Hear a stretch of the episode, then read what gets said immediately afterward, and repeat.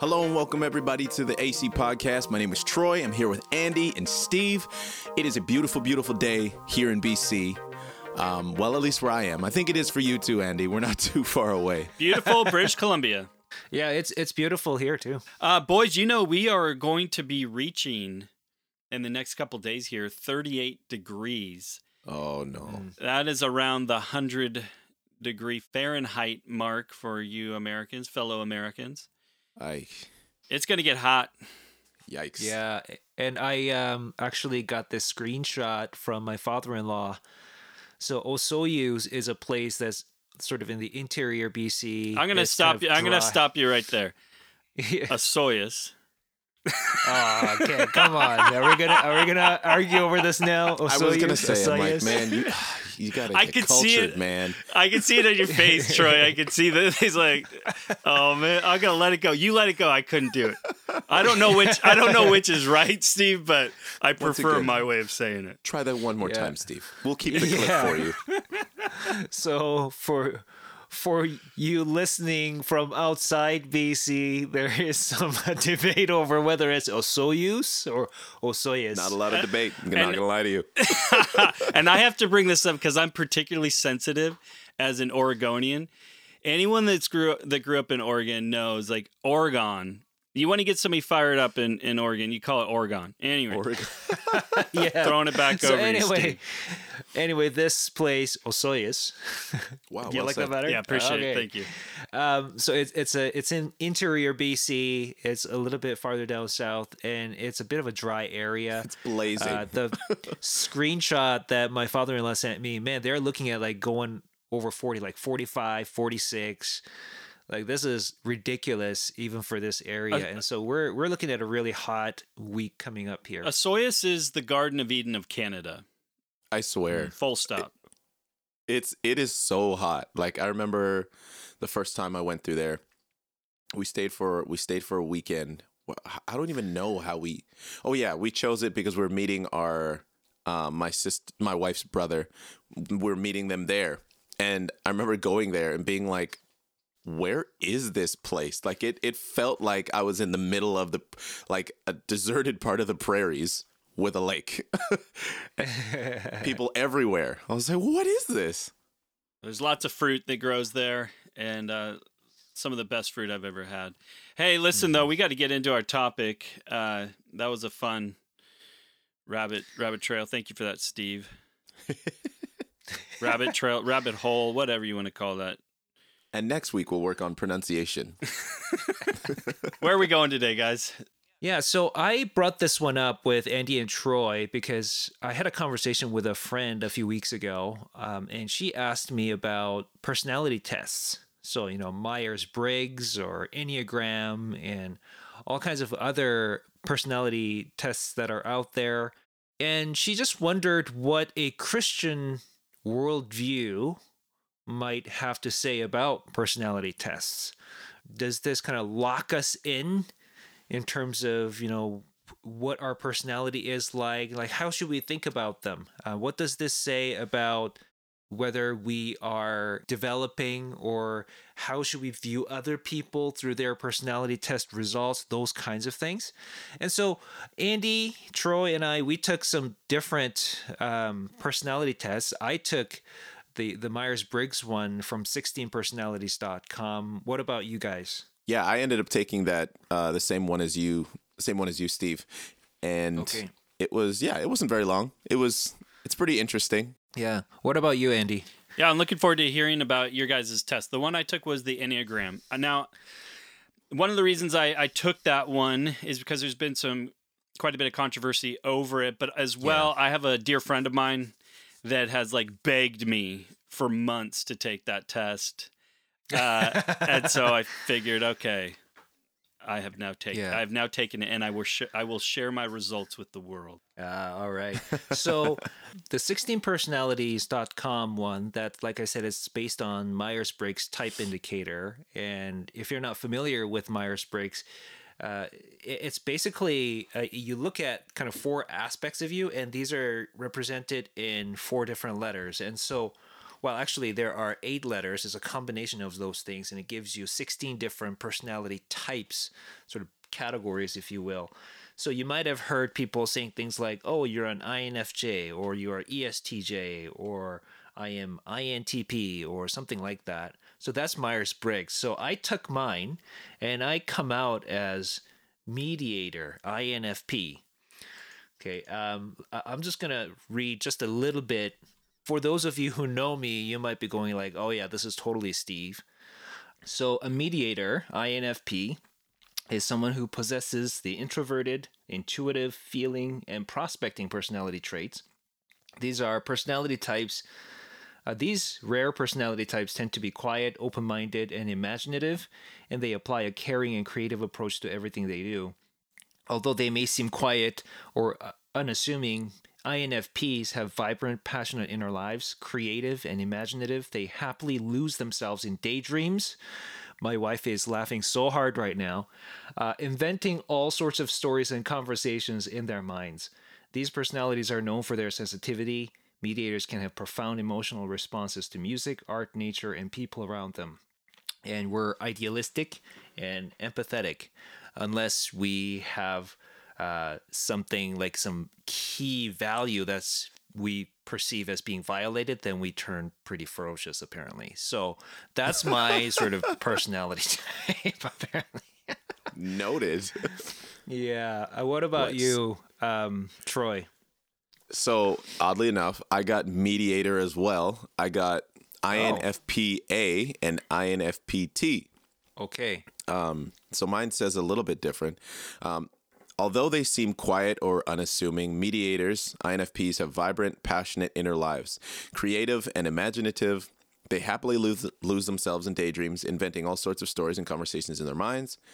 Um, known for their sensitivity, mediators can have profound emotional responses to music, art, nature, and people around them.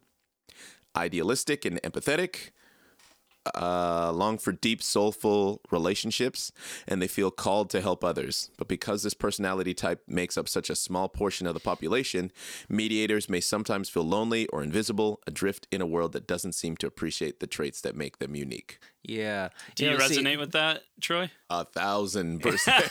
so uh, Troy's a lot like me then. Um, so if I were to hazard a guess, you tend to leave things if you have a deadline, you tend to leave things to the last minute. oh, a hundred percent. 100%, I work- right? I work way better with a small window than if you give me like months on end. You thrive under on- pressure, don't you?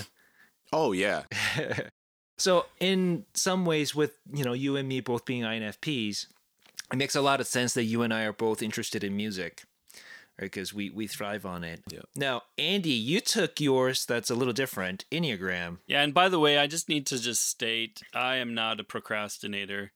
I am I am one of those people that uh plans out, you know. I I kind of like I guess I'm I make due dates for myself and then I, I Mhm. will seek to to uh get those things done at that time. By the way, for friends of mine though, I, I even hesitate to share this with both of you, but it, for friends of mine that I know are procrastinators, I will give them false due dates. So like I have a friend mm-hmm. of mine who's just terrible. So I need an endorsement for my book. So I told her that I needed it weeks before I actually needed it. She got it to me like five days late and is all apologetic. I'm like, it's all good. It's all good. I actually don't need it for another week. Congratulations, you got yeah, you got. You're not just on time. You're ahead of time. So uh, she she laughed hysterically at that. A little pro tip for y'all. Uh, so listen, yeah, I did a little bit different. I did the enneagram, and if you're wondering, by the way, uh, what I'll do, what I'll do for people who are interested, I'll, I'll uh, I have not taken the, the same test. I did not take the same test that, that these guys did, but in hindsight, I'll take that test and I'll post my results uh, on the show notes. How about how about All that? right. Just for those people very interesting. that are curious or into that one. Uh, but with regard to the enneagram, if you know how that one works, and I got to be honest with you, I um, I don't understand really well how this one works. All I know is, is that my personality style is a type five. Uh, Mm. So if you're wondering what a what a type five is, here here's an overview. This personality style is called the investigator because more than any other type, fives want to find out why things are the way they are. They want to understand how the world works, whether it is the cosmos, the microscopic world, the animal, vegetable, or mineral kingdoms, or the inner world of their imaginations. They are always searching, asking questions, and delving into things in depth. They do not accept re- received opinions and doctrines, feeling a strong need to test the truth of the most uh, of most assumptions for themselves. So I'll just So you're an apologist. yeah, right. is what I- That's why time flies when you're when you're researching. It's just like, dang it, where did my time go? I know. I should just stop there. Like everybody's like, "Oh, come on!" Like that. That's not even you're- fun. So you were suited for this job. but it is. Tailor made. It is funny though, because when I was doing my doctoral work, I Nancy's like, "Oh man, I feel so bad for you," you know, as I'm like just plowing day after day into into doctoral work, um, and and I'm like, you, you like don't even feel bad for me. Like I know this is weird, but I I love every minute of what I'm doing. Like I like this isn't this is Mhm. this is this is Right. joyous for me. That and that's kind of one of those things that's really anno- the the part that annoys me uh, or annoyed me about doctoral work is that my entire day could just evaporate so quickly Mhm. When I'm when I'm uh, when I'm doing research. At any rate, the part though that I don't fully understand to in all fairness to the Enneagram is they there's these things called wings. So maybe what I'll do in the show notes is just post what my little diagram looks like. But my other uh, high points is, is I I believe these would be wings would be uh, the eight, the one, and the three. My lowest is a four. Again, I don't fully understand how that works, but when I just look at myself as a type five and I read through what it says about the type five, and of course there's more that can be said about that, uh, I see that it is it is accurate. And I do just want to point out that there are other examples, guys, of um, type fives. Uh, that would include uh, Buddha, apparently. I don't, I don't know how they got Buddha in there, but okay. uh, Albert Einstein is in there. Stephen Hawking is uh, is in there. You know, so Bill Gates. Uh, I don't know how. Jean Paul Sartre. don't yeah, come on. Like I, I'm trying to cherry pick here. No, Trying to pick the best yeah, ones. just trying to pick. So I thought that was interesting. With each of the each of the different styles, they'll give you an example of these people that that are also in there. So I'm not sure how I feel about that. Agatha Christie, yeah. Nietzsche. Yeah. yeah see that's that's one of the things like when i'm looking at at mine this is probably the first time i've ever taken a test in my life where it says that i'm introverted 57% introverted hmm. but for those who really know me like my wife i'm a very selective extrovert. Mm-hmm. Like if i'm gonna go out and do something mm-hmm. i have made up my mind my decision. I'm very good with being like nah i'm cool. I'm gonna just i'm gonna just stay home. I'm Yeah. i'm good and that sort of thing. But when then it comes down to between judging and prospecting mm. that's where i'm like okay that's why apologetics is so- something that's really exciting to me because it's not a matter of i don't look at things for face value and you know sometimes to a fault where everyone else is mad at someone and i'm just like but do we know why they did that? And people are like it doesn't matter why they did it. And i'm just like well okay okay okay. Yeah. i get it. I, hear me out now. Hear me out. Right? You know, you know, it's interesting because um, there is some conversation around, you know, whether your personality actually changes or if it's something else. Because, Hmm. like me, I used to be super shy. I was like super introverted and things like that. And I, as you know, like I, as I grew older, like now like i have no problem meeting with people and things like that but because i'm more introverted i recharge my battery so to speak by being alone and doing like i i need my personal space right there's only sometimes there are only so much of my children i can handle i'm just like can i some have time to myself please um, but what what's interesting is now I, I i'm way less shy than i used to be and so then some people might say, oh, your personality has changed a little bit. Uh, I've heard some people say, no, that's not the case. It's more the case that your personality is the same. It's more the case that you've learned some social skills. That's that's the Mm, yeah. difference.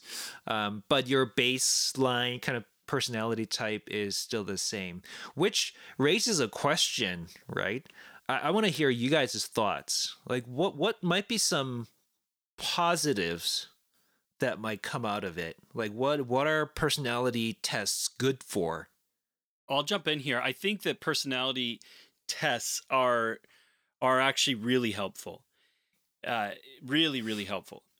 And so some people might disagree with me on that, but I'll tell you one thing that that we're not great at in our culture, and I think that these tests can can be helpful in. And I don't know if this has always been the case historically, but but definitely seems to be the case these days. And maybe that's just because given how complicated the world is nowadays in comparison to the past but we don't we don't take time to really understand ourselves very well Mm. what what makes us tick uh, or what am I good at? What what do I what am I not good at? I mean, there there's so many tests out there. Of course, another one that's quite well known is called Strength Finders, for example.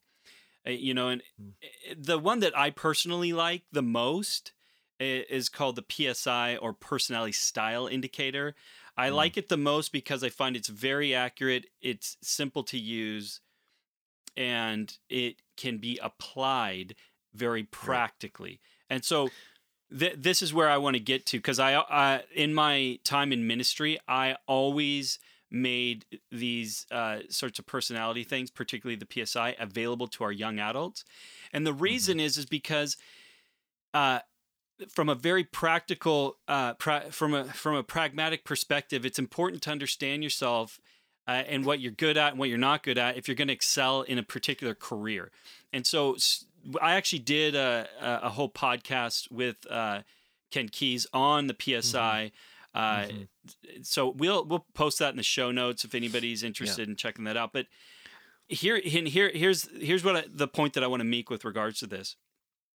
In the past, I would have hired people, for example, and put people into a, a job, whether that be the church or into Apologetics Canada or whatever, based on a vacancy instead of a position to fill versus is there a gifting that is going to both Mhm. excel now think about this because this is this is unique we often don't think about this okay so i have this this role that needs to be filled but not only who's going to best fill this role but but who is going to flourish in this role like what what's going to be best Mhm. for that individual we often don't think about the individual right Mhm. and what's going to lead to their good but th- this is interesting though, because if you can get that right, what's going to lead to their good, it's also going to lead to your good. Like it's going to be mutually beneficial when you got somebody in the right spot that is, you know, swinging to their strengths, if you will.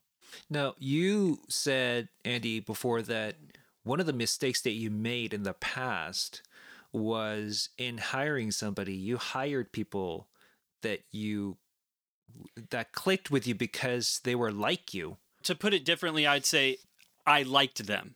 So I would hire somebody Mm. based on I liked them because I thought that that was what was important. Did I get along with this person? Do we, you know, do we have some sort of connection, if you will, or friendship or something, something to that? Because I, I thought hiring had to do more with temperament, and I and I Mhm. realized that that was completely wrong and Yeah. and ended in disaster every time.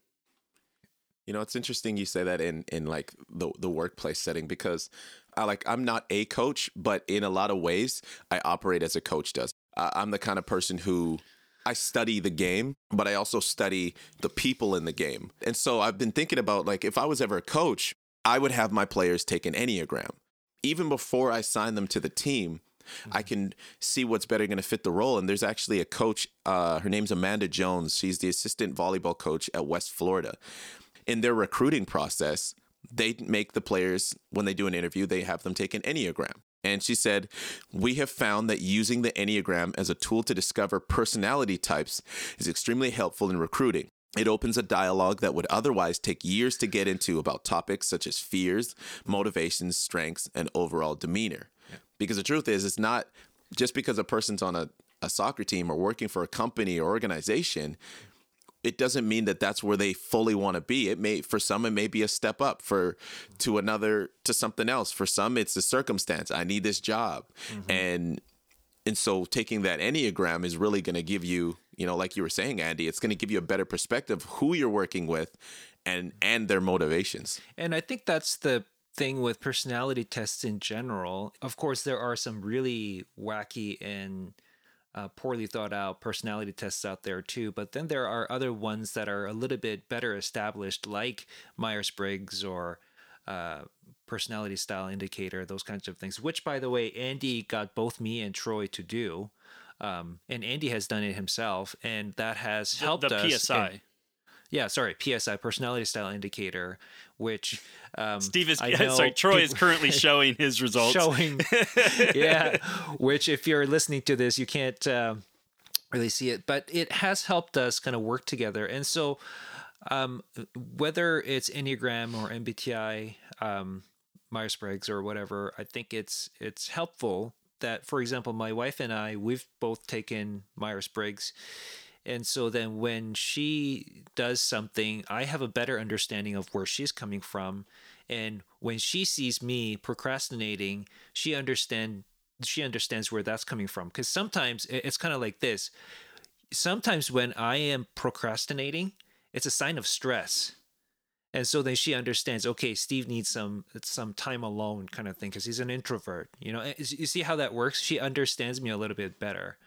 Um, I think you're bringing up a really good point here, Steve. You know, we were talking about how this can be used in a workplace setting, but I have equally found that personality style tests in general uh, are incredibly helpful within relationships, particularly marriage relationships. So it, it's not surprising that a lot of yep. pre marriage counseling will include a personality mm-hmm. test. Because here's the thing, and we often culturally laugh about it, but we need to actually think a little bit deeper about this idea that opposites attract. The, the reality mm. is that opposites do tend to attract, and the reason's very simple. Opposites need each other. So it, it's yeah. it's kind of fascinating that the aspect of your spouse that can drive you the most crazy is actually some of the most important aspects that you actually need. So mm-hmm. what's like love language, right? It's my wife and I we've taken the, that love language thing how we show love and receive love are completely different. Mm-hmm. And so mm-hmm. even when there's some things where it's like, well, this is how I show love, and I'm like, well, I don't receive that way. Right. It it actually is like, oh, I actually have to work at this marriage. You know what I mean? Like in your mind, you're like, of course, you work at your marriage, but it's really like, I have to fight and strive to give you love how you receive it. Mm. But in in me fighting to give it to you that way, it also, as we found, opens me up to receiving it, it, the way that you know she also knows how to give it naturally. So, did you take the five love languages? We did, yeah. So, what's did. what's your love language? So, my love language is gifts and words of affirmation. Like I, I like to give gifts and words of affirmation. And what about your wife? And my wife, hers is quality time, mm-hmm. and acts of service. Okay. So those two worked well together. But as far as quality time, like I'm someone who can be by himself. So I'm like, I don't, mm. I love you, obviously. I love being with you, but I don't need, I don't require quality time with you to know that we're in a good place. Yeah. And it's weird. Um, for those of you who haven't taken the five love languages, I found it tremendously helpful. And uh, so take it. So there are five love languages, right? Words of affirmation, quality time, gifts, acts of service and physical touch and mine is words of affirmation and physical touch right so and that kind of explains i remember uh, my son tavin he um, for father's day brought this rock that's painted that says my dad rocks or whatever and there's it comes with a little note about the things that he likes about his dad or something like that and one of the things that he said was well i, I like my dad because he gives me lots of hugs and and and, and things like that. And I'm like, okay, that explains things because that's how I show my affection is through hugs and kisses and, and words of affirmation. Because often you show love by the way you receive love, right? So then this becomes a bit of a challenge. Like my wife too, uh, like her um words of uh, sorry, her love language is quality time and acts of service. And so, like, we don't really have those things in common. So then I actually have to work a little bit harder. So when, you know, we finish our work for the day and in the evening, she says, Hey, do you want to watch a TV show together? Like, I know what that means, right? It's not just let's watch a TV show together. For her, she's looking for that that quality time to feel loved and so even though me, I just want my space, I'll often say yes because now I'm choosing to spend that time with her to show her that I love her. Right. And so sometimes, yeah, you, you, you there's got to be that give and take kind of a, you have to consciously choose to love someone when, when it's not easy. Now this, this is a good point here, guys, because uh, in the love languages, that, that's a very practical way of, of looking at how this teases out. In the personality styles, though, it, this this has similar implications, applications. So, if we if we take that and go back to this idea that opposites attract and the opposites need each other, like just take Nancy and I's relationship as an example. Nancy is has an incredible attention to detail. So she's one of those people that can create a spreadsheet and she can plot all the numbers, you know, onto that spreadsheet and she can have that worked out. And she's happy to spend hours on something like that. That would literally kill my soul yeah. to oh, yeah. create something like that, right? Hundred percent. you guys, you can 100%. you can appreciate that. However, I have learned to appreciate that skill because she's able to do something that I can't stand, and hmm. so that then strengthens our relationship. And as well, she's able to help come alongside me and see where I have not done as good a job of paying t- attention to those details that I'm mm-hmm. not interested in. And again, mm-hmm. a- in the past, that used to annoy me but until I began to realize that, man, we are good for each other. Because this this now is actually a strength to me. This this actually helps me. But I had to I had to work through that. Yeah. Yeah. Now we talked a little bit about you know some positives of personality tests where it's helpful, but I've also seen some um, you know dangers that are associated with it. So, for example, um, just kind of to connect with what you were just talking about, Andy, in South Korea right now, Myers Briggs or MBTI, Myers Briggs Type Indicator, uh, is huge right? Like especially among young adults and things like that. So much so that when they have like a uh, like an orientation meeting at school and students introduce themselves, they'll actually tell you what their Myers Briggs type is, personality type is. So, my name is Steve, I'm an INFP. Oh, my name is Sharina, I'm an ISTJ, or uh, things like that, right? But here's the here's the part where it can be a little dangerous. Sometimes people write you off. Students, other students will write you off because they see you as incompatible with them. Right. So some INFPs there I remember watching a TV show where this one girl was talking about how, you know, she's an INFP and she's like, "Oh, I hate ISTJs. I'm just not." And so for her when she potentially meets somebody, if she finds out that this person is an ISTJ, she's not going to give him a chance even right she hmm. so this is one of the dangers where you know you can kind of lock people in to their personality types as though that there that's all there is to them That's a great point, Steve. Because I was I was just thinking about before we we're talking about enneagrams, personality tests, and how they they're super helpful. And now we're sliding into where it's you know where where are the dangers. But I wanted to offer a question to you guys. Where do you find the difference then between personality tests and you know enneagrams and those sorts of things, and horoscopes? Because there is a lot of people that just in the same way that we're operating with enneagrams and personality tests where you know getting to learn the, your peers getting to know your loved ones for for mm-hmm. someone who may be you know living life with horoscopes uh, you know there, i know there's christians who you know to a certain degree pay attention to those as well um, for the same reasons where where's the difference and wh- you know where the you know potential dangers in that because i know naturally when we we bring up horoscopes in church it's like whoa whoa slow down you know and, and i'm not i'm not someone who's into any of that stuff, but I know that there are people who are. Where's the line drawn there? Well, first, I think it's important to appreciate that with what Steve's getting at, one of the problems here is this is a very reductive way of viewing another person by reducing them to a, a test, for example.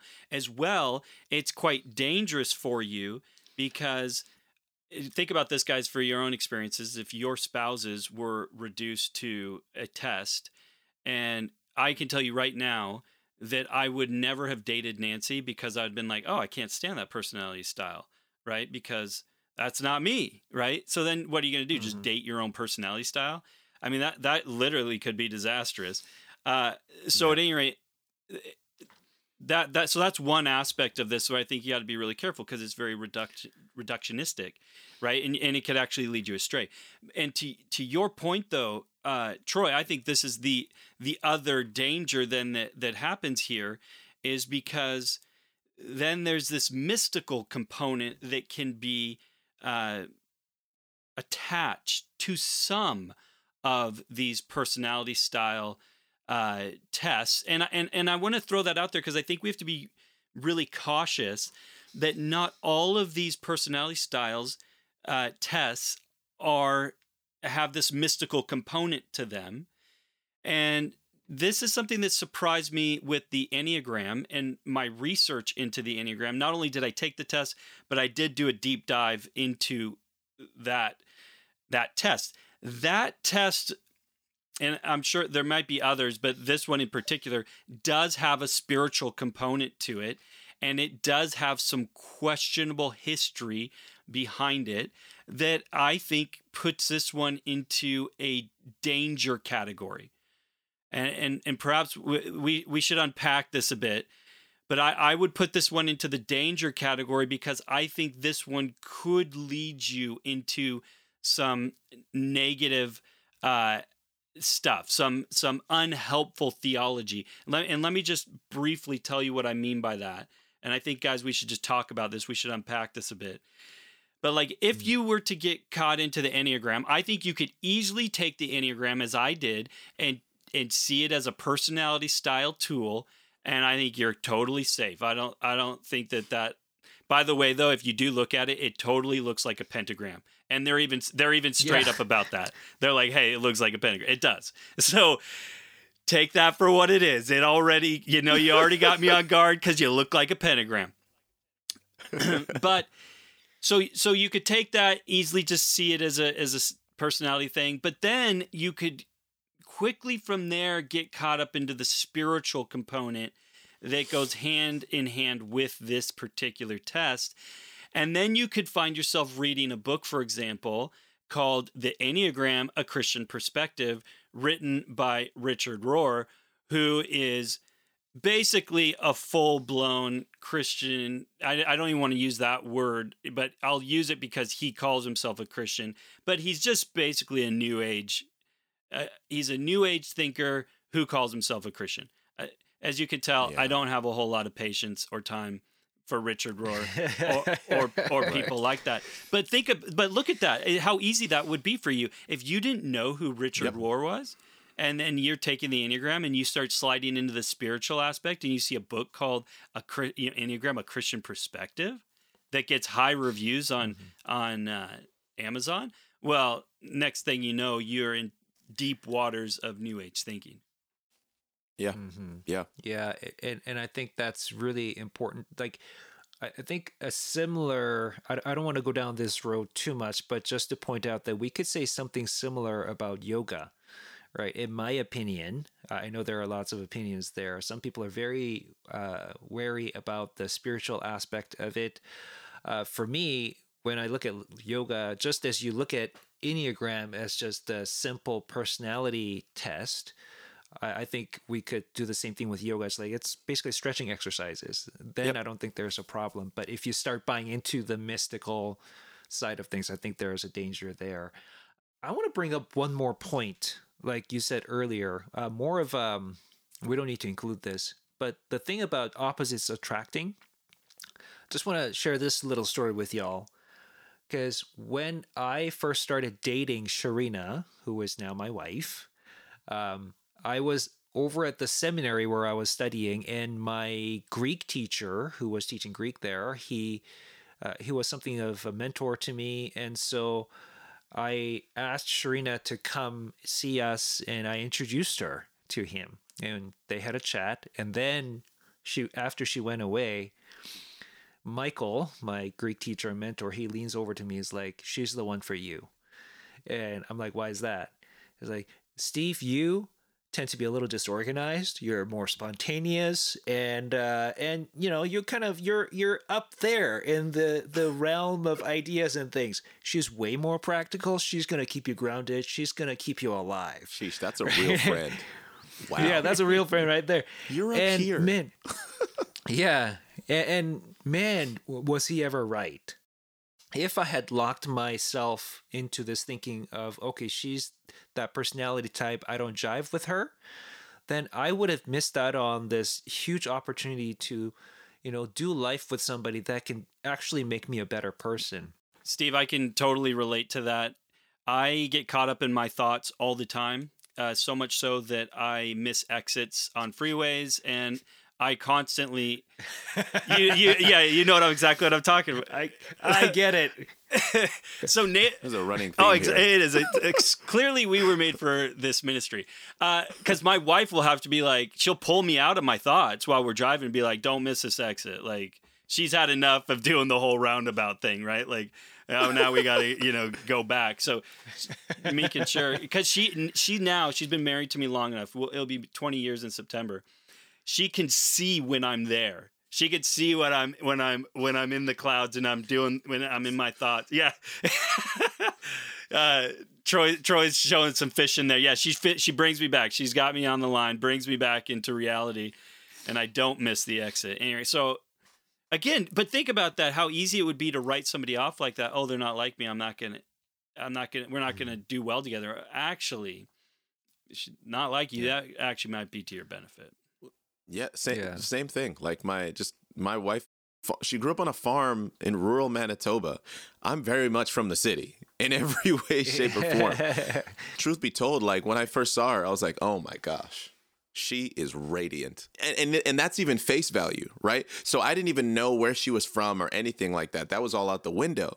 And so when I actually got to know her and I found out she was from a small you know, from a small town and all those sorts of things, there was a part of me that was like, this ah, I don't know. Like I'm not a farm boy whatsoever, but I grew up in the prairies, so I can fake it, but I am not a farm boy. Yeah. You know, that, that's really interesting. Like right there, right? We're talking about something that's not even specifically personality related, right? So uh, this just goes to show that there's so much more to the person than just those four letters if you're uh, you know, following the Myers Briggs thing, or just that one number if you're following Enneagram and what have you. Um, because, for example, me and my wife, one of the things that we kind of uh, agree on in terms of like where we jive together is our sort of appreciation for what other people think of us right me having grown up in in south korea in an eastern far east country high context culture what other people think is important. And sharina even though you know she comes from a low context culture her personality being what it is she is very conscious of that. Not necessarily in a negative way i mean it can turn negative if it goes too extreme for both me and her.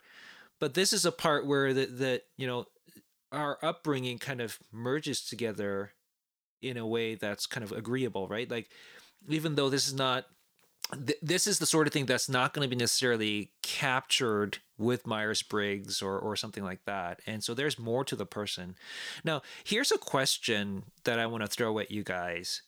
Some people say you need to work on your strengths because working on your weakness is pointless. Other people say that you need to work on your weaknesses to kind of make up for where you are weaker. Where would you guys land on that? Jeez. Oh, over the years for me, I think where I've landed from a biblical perspective is that it's that it's both. That that there Mm. is wisdom in uh, identifying your strengths and honing your strengths, and, and I and I have I have definitely seen that uh, where it's gonna it's gonna put you in a in a good place. However, uh, you know, because it's interesting if you spend too much on your weaknesses, you will experience burnout in your job. So so Mm-hmm. you'll experience personal burnout.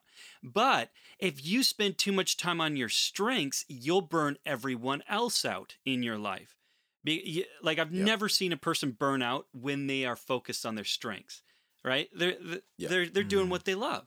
So there's this constant balancing act that's taking place there, and I think that when you uh, understand what Jesus calls us into, uh, a life of of humility and and being being a servant, then you begin to see that that I can do both. That that there are times that I'm going to be playing to my strengths, times that in, in in the wisdom there, and there's times that I need to not excuse my weaknesses, right? And and for bad behavior perhaps or or act as though that's an excuse is what I'm trying to get at to be rude or to not do things. I mean, because I could imagine, Mhm. you know, my like just as a silly example, my wife asked me yesterday to to make dinner, right? Well, I suck at making dinner. She knows that. I know that, right? but is that an excuse to go, no, hon, I'm not going to make dinner? Well, well, of course not, right? It means that I'm gonna that I, I'm happy to make dinner. Uh, th- that I w- I will do that, and I will work on doing a better job of of making Mhm. dinner. By the way, I appreciate your realistic assessment of your own cooking abilities. By the way, when she Yeah, I asks me to make dinner, she knows it's going to be fried rice. That's that's my go-to. My go-to. Man, you can cook dinner for me any day, Andy. right, right. He is on the way. I like fried rice. Yeah, no, that's a great that's a great question, uh, Stephen, and and I agree with you. I agree with you, Andy. I uh, I'll give people like a sports um, picture for you, like the way I look at it. It's like when I was at like the height of really really pursuing um, my career. We were in Florida. And it was a semifinal game. Everything was running perfectly, and all of a sudden, my hamstring just I blew up my hamstring, just middle of the game. Explain explain that to me. I, I need to for those of for those of us who are not sports people. Like I'm thinking like a flat tire. Like I'm imagining Explosion. explosion. Like, so what does that mean, man? Like what? So, uh, I guess blowout might be a little bit more graphic than it really is, but essentially, it's like if you were to take an elastic band and you were to just like, and it's not properly warmed up and it was frozen, you can slightly tear it, you can rip it more than if that elastic band is warm. And even though it was Florida and I had warmed up, it wasn't warmed up uh, enough, or because it was a tournament, there was already too much strain on it. And so it was tight. And so I ended up getting a slight tear in my hamstring. That was enough to literally, I was in full sprint and I like toppled over and rolled, and everyone thought I broke my leg. Wow. Um, and it was bad. And so, my, but my recovery, um, there's one thing you're told when you're recovering is not to overcompensate on the other leg because you can create a new injury in your recovery time by overcompensating. And for me, I was wa- I, I was at a college campus, so I have to walk around to go to school. Wheel, it's not in like wheelchairs. You can use them, but it takes way longer. And you know, I'm just one of those people that like, all right, let's heal this body, let's get it moving. And so I'm spending a lot of time on my left leg. And while I was in that process, I ended up pulling my hamstring. So that's not a tear, but I ended up pulling my other hamstring. So now I have one leg that I can't do anything on, and then there's the other one where it's now got basically it's like a Charlie horse that won't go away oh. in the back of my hamstring because I overcompensated because I focused so much mm. on using my stronger leg that I overworked it because your body is meant to work together in union. And it's a, it's like that quote is like the whole is greater than the sum of its parts. It's you need all of it together right? You need it, it all is supposed to work together even from a biblical standpoint right? When you talk about even the body of christ we can't just focus on the weaker. We can't just focus on the stronger. It's like the body of christ as a whole needs to operate together and not overlook one thing more than the more than the other. And so when i think about you know your skills and and your abilities i found that the only way i've really grown is when i've agitated my weaknesses.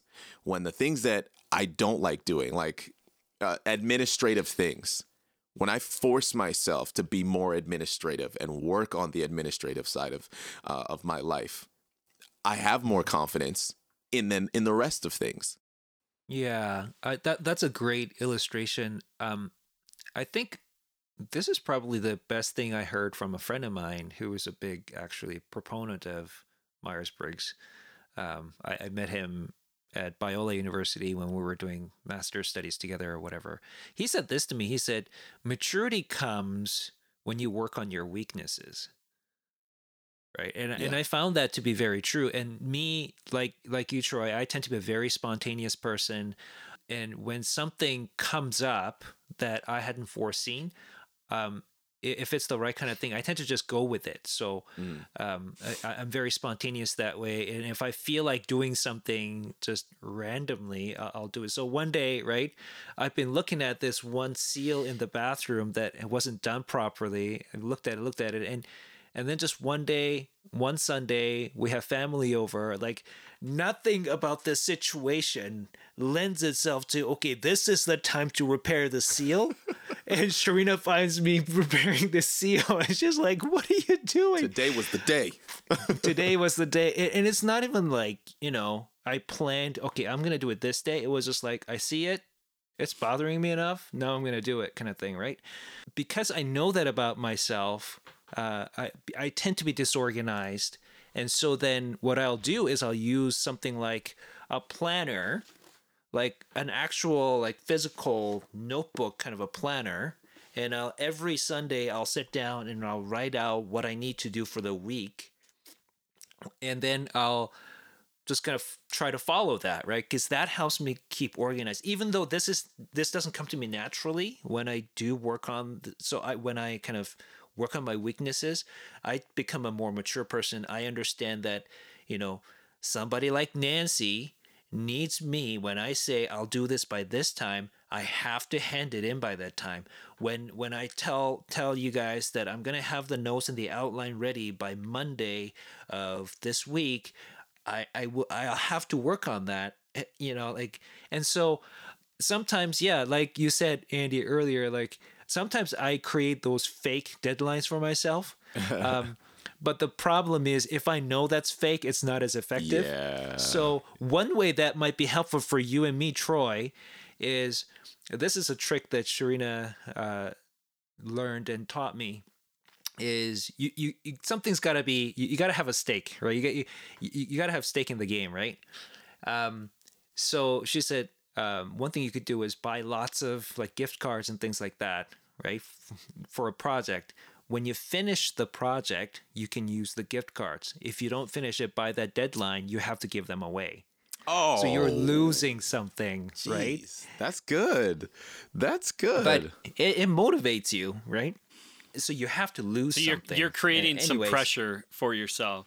yeah. right? Because we understand Troy and I work better under pressure, and that's why when I was working as a translator, my thing always worked like if my deadline was whatever, like if and I had two weeks to work on it, I always worked on it the last three days, and, and man, like we can go for three days and nights like without stopping. Oh, yeah. stopping. If I if we understand there's I have to do this, and here's the pressure that really works for me. I'm a very people oriented person, as I'm sure you are, right? So if the thing that motivates me is I don't want to let people down, Mm, right? Yep. And so when I when there's the deadline about the the notes and the outlines, it what motivates me is not so much that this is the deadline. What motivates me more is that if I don't do this, I'll let the rest of the team down. That's what motivates me. Now, I Um, think But to kind I of I think this is an yeah. important point just to connect some dots here. So it's Mm-hmm. easy then for somebody to take a personality style test and to be like, "Oh, my test indicates that I'm a procrastinator." Thus, you don't s- eh, submit a paper on time to university or a project at work, and you just excuse that away and say, "Oh, but." That's Oh, my that- yeah, personality. that's just who I that's am. That's my personality. Yeah. See, that's I think one of the dangers uh, that we're that we're trying to get at. That this yeah. is a danger that you can then just excuse this away instead of saying, "Hey, this is a weakness. I need to work on this." Uh, and Mm-hmm. and move forward. Now, listen though, That doesn't mean, though, that there would be wisdom in you putting yourself into a job that required you to do that on an ongoing basis. Because Yeah, if you do that, right. you will not last in that job. See, see that that's Right, just not yeah. wise. In that case, it would be better that you identify your strengths and put yourself into a place that you're continuing to swing to your strengths, not though that you're excusing your weaknesses. That's a that's a really good point, Andy. And it just it just really brings me to thinking about, man, this is even now, it's like I'm just re I'm relearning a lot about who who I am in Christ and and who the Lord is to me. And it's just really coming back like I, you know, like I've been a Christian or in a, in Christian circles my entire life. And it's really it hasn't been until I've put myself in vulnerable positions that my faith has really really grown. Like getting under godly accountability that's not afraid to say no to you. You know, my pastor he's he's not afraid to call to call me out if I need to be called out, but he's also not someone who's going to withhold you know, loving and affirming me. But hmm. it really comes for me is just like how important our identity in Christ is. If we're not looking at who Christ says we are and how we are identified according to the scripture, then I'm gonna get I'm gonna run away with enneagrams. I'm gonna run away with horoscopes because I'm because ultimately we're all trying to just humanity, we are trying to find our Eden, our origin of identity. We're trying to find that place where it all made sense that place where we we had we felt like we had value and we were cared for and we were loved and nurtured Understood. and it's what and understood and that's why we just we throw ourselves at these these different Mm-hmm. things and we throw ourselves as like we were talking earlier steve you were pointing out about love language why we throw ourselves into these love relationships where we feel understood. But the thing is are you putting yourself in a position to grow? I think sometimes we we put ourselves in relationships with people that are like us so that we feel safe we're like oh we relate at the same time maybe you relate too much and that familiarity is killing your growth Yeah, I think what you're getting at there, Troy, is that even these personality tests and what we want from them is really a reflection of our longing to be loved and to be understood.